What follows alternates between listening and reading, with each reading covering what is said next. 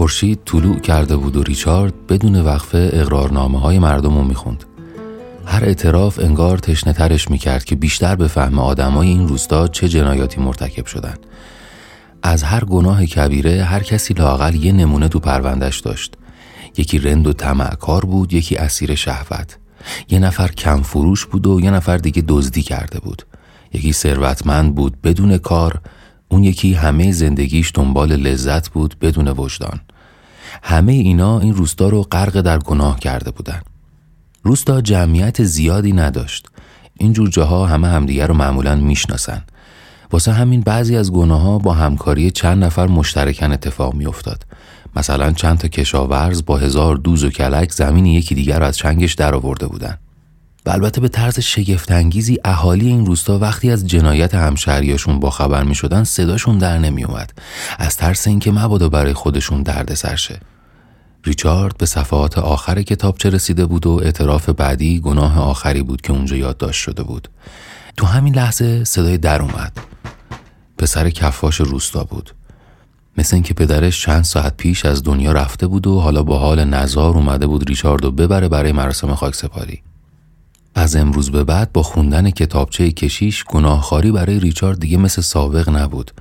حالا دیگه می‌دونست گناه اون آدمی که دارن دفنش می‌کنن چیه که باید گردن بگیره و این کار رو براش سخت می‌کرد.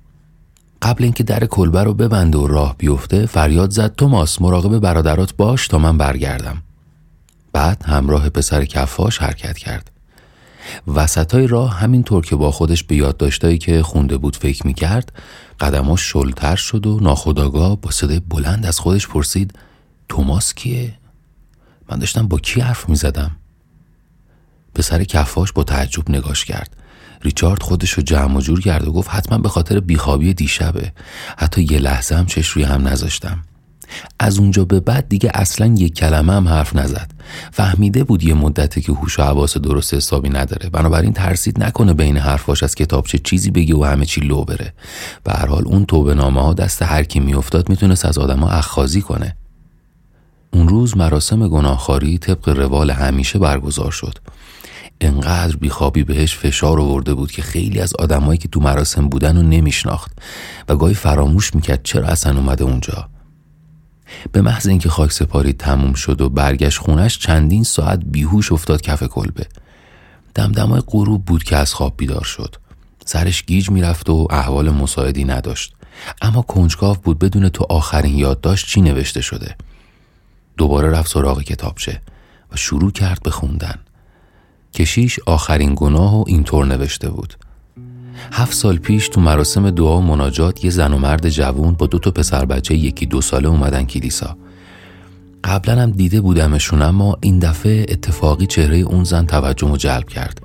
ترکیب بیرحمانه ای از زیبایی و غم بود.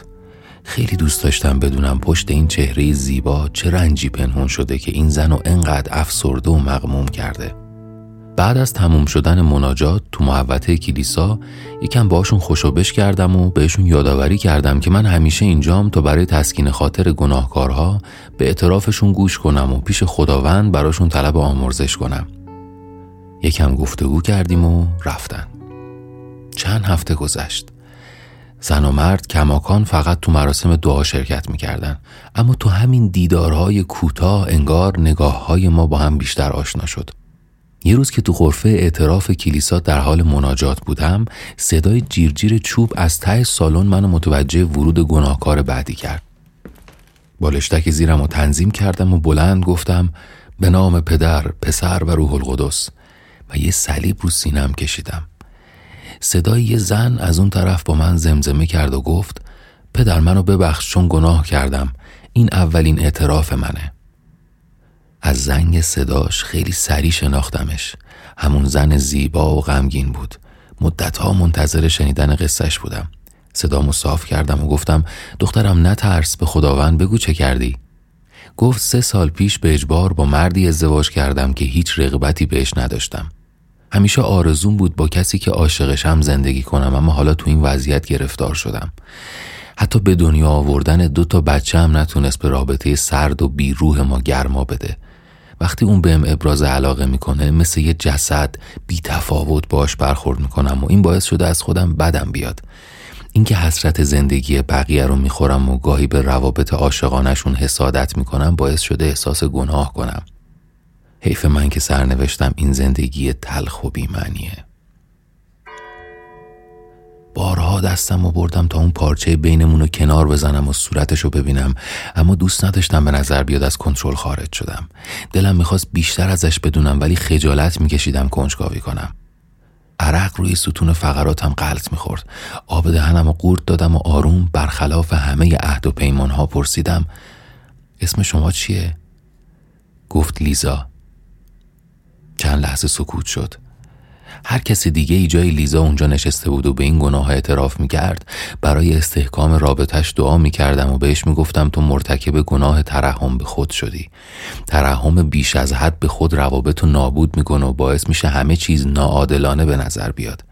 اما اون چشمای زیبا و غمگین منو جادو کرده بود و من به سختی می‌تونستم حتی حرف بزنم. خودم رو جمع جور کردم و فقط براش طلب خیر کردم و رفت. اما این آخرین دیدار نبود. از هفته بعد ملاقات های ما بیشتر و بیشتر شد. جلسه های اعتراف شبیه درد دل کردن دو تا دوست شده بود. تا اینکه یه جا هر دومون متوجه احساسی شدیم که ناخداگاه درونمون انقدر بزرگ شده که دیگه نمی‌تونیم انکارش کنیم. هر روز لحظه شماری می‌کردم از در بیاد تو و با اون صدای لطیفش برام از خودش بگه. بعد از دست دادن زن و بچم من یه مرده متحرک بودم. دقیقا تو زمانی که هیچ دلخوشی و دلیلی برای ادامه زندگی نداشتم و حتی به خودکشی فکر می کردم لیزا اومده بود تا برام جایگزین همه چیز بشه. حتی جایگزین خدایی که سالها ازش دلخور بودم و از روی بیکسی بهش پناه آورده بودم. من بالاخره خدا رو تو کلیسا ملاقات کرده بودم. من که همه عمر تظاهر به ایمان می کردم حالا ایمان آورده بودم. این تنها رشته ای بود که منو به زندگی متصل می کرد بله من مرتکب گناه های بسیاری شدم ولی گناه اصلی من عشق بود. من به زنی که از همسرش متنفر بود علاقه من شده بودم و اونم منو میپرستید. انگار برای لیزا پیامبری بودم که با معجزه عشق اومده و قرار درداشو تسکین بده.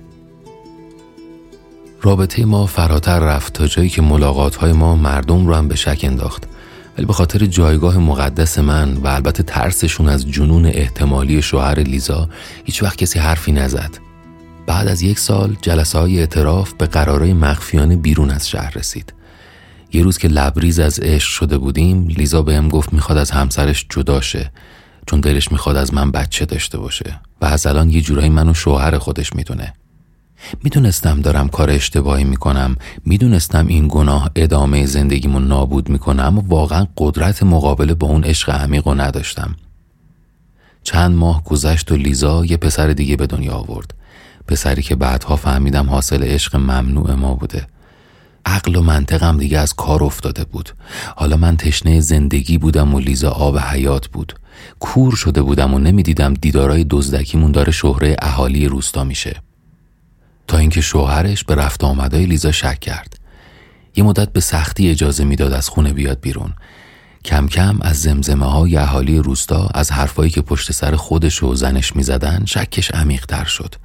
دائما دعوا می‌کردن و گاهی لیزا رو کتک می‌زد. دیگه دیر به دیر همو می‌دیدیم. و اون هر بار با یه زخم یا یه کبودی جدید پیش من میومد دلم می‌خواست اون مرد لعنتی رو با دستام خفه کنم اما واقعا از من بر نمیومد که یه انسان رو بکشم. با دلشوره و نگرانی با تشویش و استراب روزها سپری می‌شد و رسید به آخرین دیدار. صورت کبود و زخمیش تو آخرین قرارمون هیچ وقت از ذهنم پاک نمیشه. از زندانی که شوهرش براش ساخته بود برای چند ساعت فرار کرد تا بیاد پیش من که ازم بخواد از این روستا برم. گفت همسرش غیر قابل کنترل شد و هر لحظه ممکنه کسی بهش از رابطه ما چیزی بگه. مخالفت کردم و گفتم کجا برم؟ چطور تو رو تنها بذارم؟ بیا لاقل با هم از این جهنم فرار کنیم. گفت من با سه تا بچه که نمی‌تونم فرار کنم. جون اونا هم در خطره. شوهرم دیوانه شده. یه روزی بالاخره پیدامون می‌کنه و اون موقع حتما هممونو می‌کشه. من رگ خوابش رو بلدم. می‌دونم همین روزا به خاطر علاقه ای که به من داره آروم میشه و آبا از آسیاب میافته. حتما روزی می‌رسه که دوباره کنار هم باشیم. و من بزدلترین انسان تاریخ همون شب فرار کردم. الان که فکر می‌کنم می‌بینم اگه میموندم و اونجا تیکه پاره می‌شدم بهتر از این عذابیه که دارم هر روز می‌کشم. مدتی بعد شنیدم عشق اون مرد تبدیل به نفرت بزرگی شده که هیچ جوره قابل کنترل نیست. واقعا دیوانه شده بود. انگار که فهمیده بود کل دنیاش دروغ بوده. دیگه معنی نیشخندای مردم رو متوجه می‌شد. حس می‌کرد عشقش به بچهاش تبدیل به یه ننگ بزرگ شده و دیگه اونا رو بچه های خودش نمی‌دونست.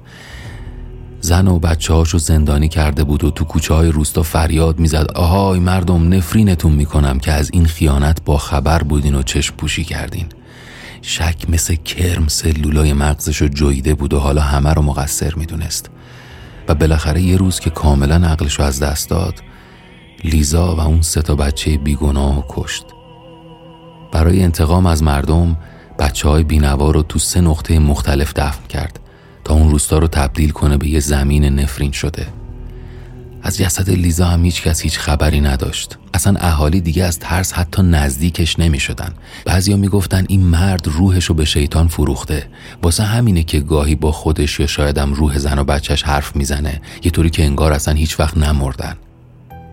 وقتی این خبر رو شنیدم دیگه نمی‌تونستم خودم رو کنترل کنم.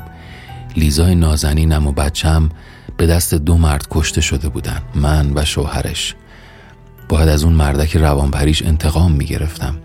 مدتها از دور دزدکی نگاش می‌کردم که یه موقعیت مناسب پیدا کنم و برم سراغش تا وجود نحسش رو از روی زمین پاک کنم. اما دیدم هر روز حالش داره بد و بدتر میشه. با خودم فکر کردم چه انتقامی بالاتر از این که عقلش رو از دست داده و باقی عمرش قراره تو عذاب ذره ذره آب شه. اهالی روستا هم که این رگه های جنون رو تو پدر اون مرد هم دیده بودن خیلی راحت قبول کردن که خب اینم دیوانه شده و تردش کردن. ایدهشون هم که گناه های ریز و درشت قلبشون رو از سنگ کرده بود اون زن رو خیانتکار و بچه هاشو نامشروع و مستحق مرگ می‌دونستن.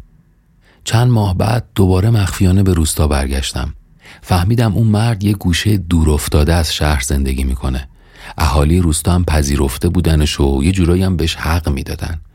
اینا می‌خواستن داستان لیزا و بچه هاش مثل اون دختر بیچاره که سالها پیش ناپدید شد از این دهکده نفرین شده به بیرون درز نکنه.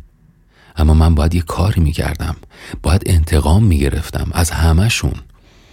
این شد که اعتراف آخر و ته کتابچه یادداشت کردم و اسمشو گذاشتم گناهخوار. ریچارد این اعتراف خطاب به توی که همسرت لیزا دو تا بچه خودت و پسر من رو کشتی. الان شاید به یاد نیاری اما نقطه های علامت گذاری شده روی نقشه صفحه اول کتابچه جاییه که بچه تو دفن کردی. امیدوارم هر بار که واقعیت رو فراموش کردی با خوندن این کتابچه دوباره عذاب بکشی. بقیه عمر تو با این سه تا زبدر زندگی کن. با گناه خودت گناه من و گناه این مردم.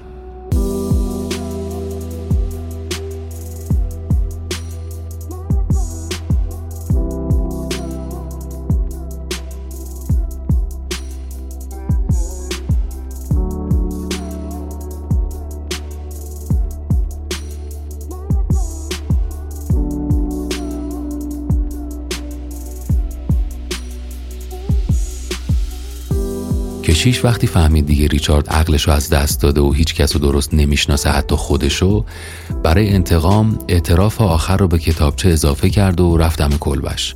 تصمیم گرفت اگه ریچارد شناختش بهش مهلت نده و با یه چاقو خلاصش کنه. اما وقتی رسید اونجا و دید اون مرد حتی یادش نیست که کشیش سه سال از این روستا رفته مطمئن شد فرصت خوبیه تا نقشش رو عملی کنه و با دادن کتابچه هم حقیقت رو بهش بگی هم جنایاتش رو بهش یادآوری کنه. یک هفته بعد جسد کشیش رو پیدا کردن در حالی که خودش رو حلقاویز کرده بود. این انتقامی بود که کشیش برای خودش در نظر گرفته بود. ریچارد مانسلو در سال 1906 از دنیا رفت و البته تا آخر عمر یک گناهخوار باقی موند. ریچارد رو به عنوان آخرین گناهخوار تاریخ می‌شناسن.